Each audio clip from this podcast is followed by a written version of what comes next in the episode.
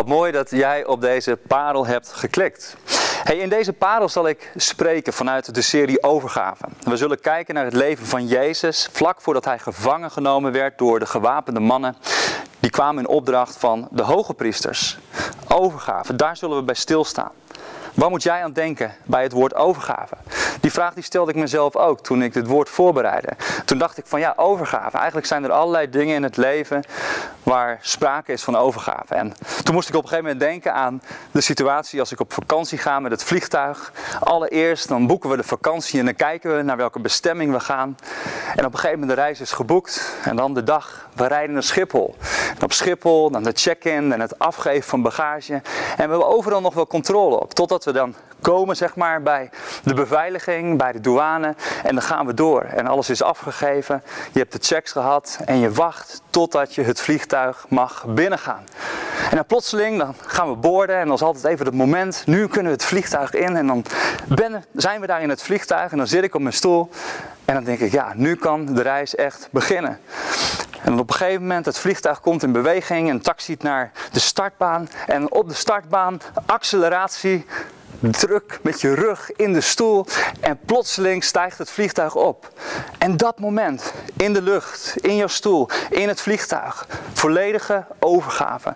Geen invloed hebben op de omstandigheden, geen invloed hebben op wat er dat, op dat moment gebeurt. Overgeven aan de piloot, overgeven aan het vliegtuig. Weet je, ik denk dat er veel situaties in het leven zijn waarbij we ons overgeven. En misschien zo'n vakantiereis in het vliegtuig, maar misschien juist ook nog wel een, een diepere en intensere situatie. Misschien herken je het wel en ben je ooit geopereerd in het ziekenhuis, opgenomen. Dat je je over moest geven aan de artsen en aan de doktoren vlak voordat je onder narcose werd gebracht. Overgeven aan de artsen, aan de doktoren.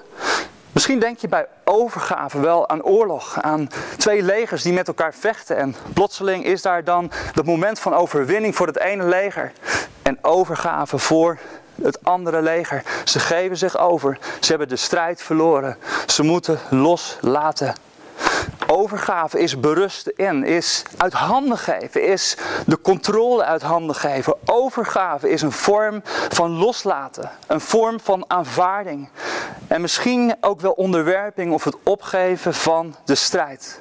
Overgave is moeilijk in een paar volzinnen te uit te drukken. Maar één ding is duidelijk en dat is namelijk dat er voordat we ons overgeven vaak sprake is van strijd. Innerlijke strijd. En weet je, de meeste mensen hebben wel eens een situatie in het leven meegemaakt waarbij ze zich moesten overgeven. Maar als we kijken naar het leven van Jezus, dan zien wij een vorm van overgave die van geheel andere aard is. Niet overgeven alleen maar aan de omstandigheden of overgeven aan mensen die iets verwachten van Hem, die iets willen van Hem.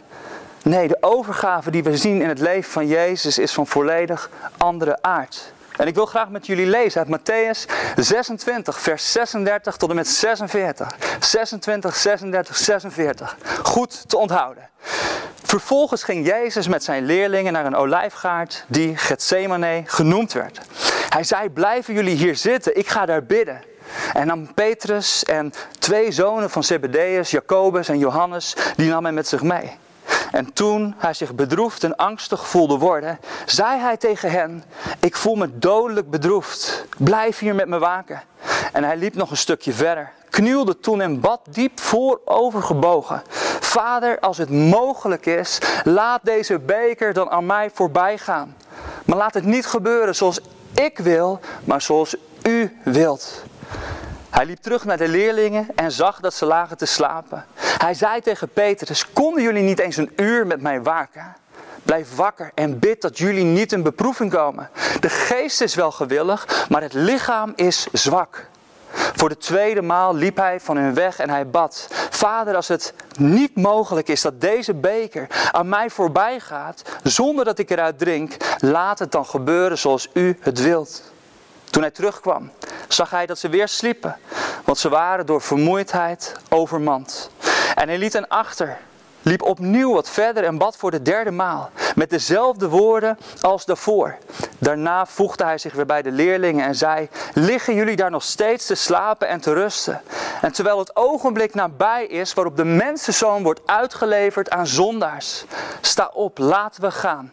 Kijk, hij die mij uitlevert is nabij. Wat een verhaal, wat een situatie. We lezen in dit gedeelte dat Jezus met zijn discipelen naar Gethsemane ging. Een tuin aan de voet van de Olijfberg. De discipelen bleven daarachter behalve Petrus, Johannes en Jacobus. Deze drie discipelen die mochten met Jezus mee de tuin op de Olijfberg in. En Jezus had een bijzondere relatie met deze drie mannen. Dit waren namelijk ook de mannen die met Jezus meegingen toen Jezus werd verheerlijkt en getransformeerd op de berg en in gesprek ging met Elia en Mozes, kunnen we lezen in Marcus 9. Maar deze mannen, Jacobus, Petrus en Johannes, zij waren daarbij. Zij waren bij dat glorieuze moment met Jezus tijdens de verheerlijking daar op de berg. Ik geloof dat het de bedoeling was van Jezus dat deze drie discipelen niet alleen toeschouwers zouden zijn, ze waren niet geroepen om toeschouwers te zijn, maar ze waren geroepen om deelnemers te zijn. Ze waren, bij de deelne ze waren als deelnemers bij de verheerlijking op de berg. Maar toen Jezus dodelijk bedroefd was in Gethsemane, waren ze nog deelnemer, nog toeschouwer. Ze waren in slaap gevallen, tot wel drie keer aan toe. En weet je, slapen kan goed zijn voor een mens. Maar er zijn momenten in het leven dat wij geroepen zijn om te waken. Om waakzaam te zijn, om klaar wakker te zijn en niet in slaap te vallen. En zoals deze drie discipelen deel mochten zijn bij de verheerlijking van Jezus op de berg, zo mochten ze ook deel zijn van het lijden in Gethsemane. Ze vielen echter in slaap. En hoe zit dat eigenlijk bij jou, bij mij? Nemen wij deel aan het lijden en de opstanding of kiezen we er bij het lijden vaak voor om maar iets te gaan doen wat goed voelt? Ik herken het vaak in mijn eigen leven. De keuze is snel gemaakt. Het lijden te ontwijken en te gaan voor datgene wat goed voelt. Maar als Jezus van jou en mij vraagt om te waken, gaan we dan slapen of zijn we wakker en zijn we daar bij Hem? We lazen in dit gedeelte dat Jezus het volgende bad. Hij zei, Vader, als het mogelijk is, laat deze beker dan aan mij voorbij gaan. Maar laat het niet gebeuren zoals ik het wil, maar zoals u het wil. We lezen dat Jezus hier niet alleen refereert aan de wil van de Vader, maar Jezus refereert ook aan zijn eigen wil. Jezus was 100% God, maar Jezus was ook 100% mens. Hij had de emoties die jij en ik ook hebben. Jezus was dodelijk bedroefd. Hij was angstig. Jezus had emoties die wij ook hebben. En toch koos hij ervoor om de wil van de Vader te doen. Hij gaf zich over. Vol overgave deed hij wat de Vader van hem vroeg overgave. Het begon niet pas zoals we een paar versen verder kunnen lezen. Toen de, de gewapende mannen van de hoge priesters kwamen om hem op te pakken. Dat was niet het moment van overgave. Het moment van overgave begon daar in Gethsemane. Het moment van overgave begon al veel eerder toen Jezus zei: Ik wil de wil van de Vader doen. Jezus leefde in volledige afhankelijkheid en overgave van de Vader. En weet je, de Bijbel zegt immers dat Jezus deed niet zonder dat hij het de Vader zag doen. Dat staat in Johannes 5, vers 19. Er staat waarachtig. Ik verzeker u, de zoon kan niets uit zichzelf doen. Hij kan alleen doen wat hij de Vader ziet doen. En wat de Vader doet, dat doet de zoon op dezelfde manier. Jezus wist dat de wil van de Vader betrouwbaar was. Zelfs tijdens het doorstaan van de doodsangsten en intense bedroefdheid koos Jezus om zichzelf over te geven. De tuin van Gethsemane. Juist op die plek koos Jezus niet voor zijn wil, maar hij koos voor de wil van de Vader. En weet je wat nou zo bijzonder is? Gethsemane, de betekenis van dat woord. Gethsemane betekent olijfpers. Er was geen toepasselijkere plaats dan aan de voet van de olijfberg. Daar heeft Jezus zichzelf overgegeven aan de wil van de Vader, zodat uit hem verse olie zal uitvloeien op alle gelovigen. We zijn gemaakt om vanuit afhankelijkheid te leven met God. God weet wat het beste is voor mij en voor jou. Alleen vanuit volledige overgave aan Hem leven wij het leven waartoe Hij ons geroepen heeft. Gods verlangen is dat jij gelukkig bent. Hij zegt in Jeremia, mijn plan met jullie staat vast, spreekt de Heer. Ik heb jullie geluk voor ogen, niet jullie ongeluk. Ik zal je een hoopvolle toekomst geven. Maar hoe? Hoe cultiveren wij dan een levensstijl van overgave? Dat is eigenlijk een heel mooi voorbeeld. Staat in Matthäus 18. En daar riep Jezus een kind bij zich. Hij zette het in het midden en zei: Ik verzeker jullie, als je niet veranderd wordt als een kind, dan zul je het koninkrijk van de hemel zeker niet binnengaan. Wie zichzelf vernedert en wordt als dit kind, die is de grootste in het koninkrijk van de hemel. En wie in mijn naam één zo'n kind bij zich opneemt, neemt mij op.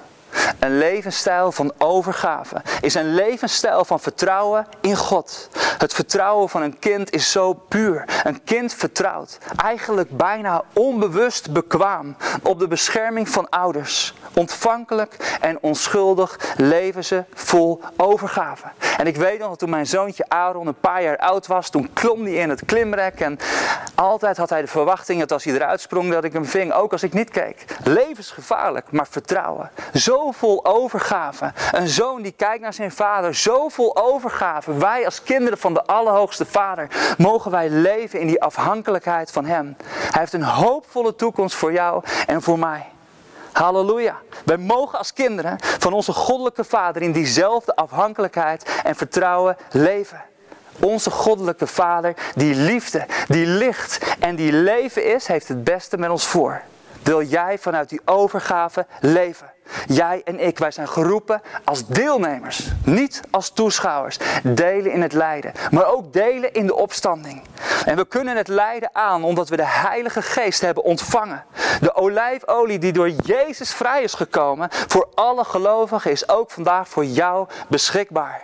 En de vraag die ik je vandaag wil stellen is: heb jij je overgegeven aan de omstandigheden en misschien aan mensen? Of ben je bereid om de wil van de Vader te doen? Om jezelf over te geven? Ben je bereid om niet overal controle over te willen hebben? Ben je bereid om zorgen los te laten? Ben je bereid om ontspannen om te gaan met geld? Bezit jij geld of bezit geld jou? Ben jij bereid om de wil van de Vader te doen in je relaties of in je relatie? Dat de relaties zuiver zijn, dat ze in lijn met het hart van Jezus mogen zijn. Ben je bereid om dat aan God te geven?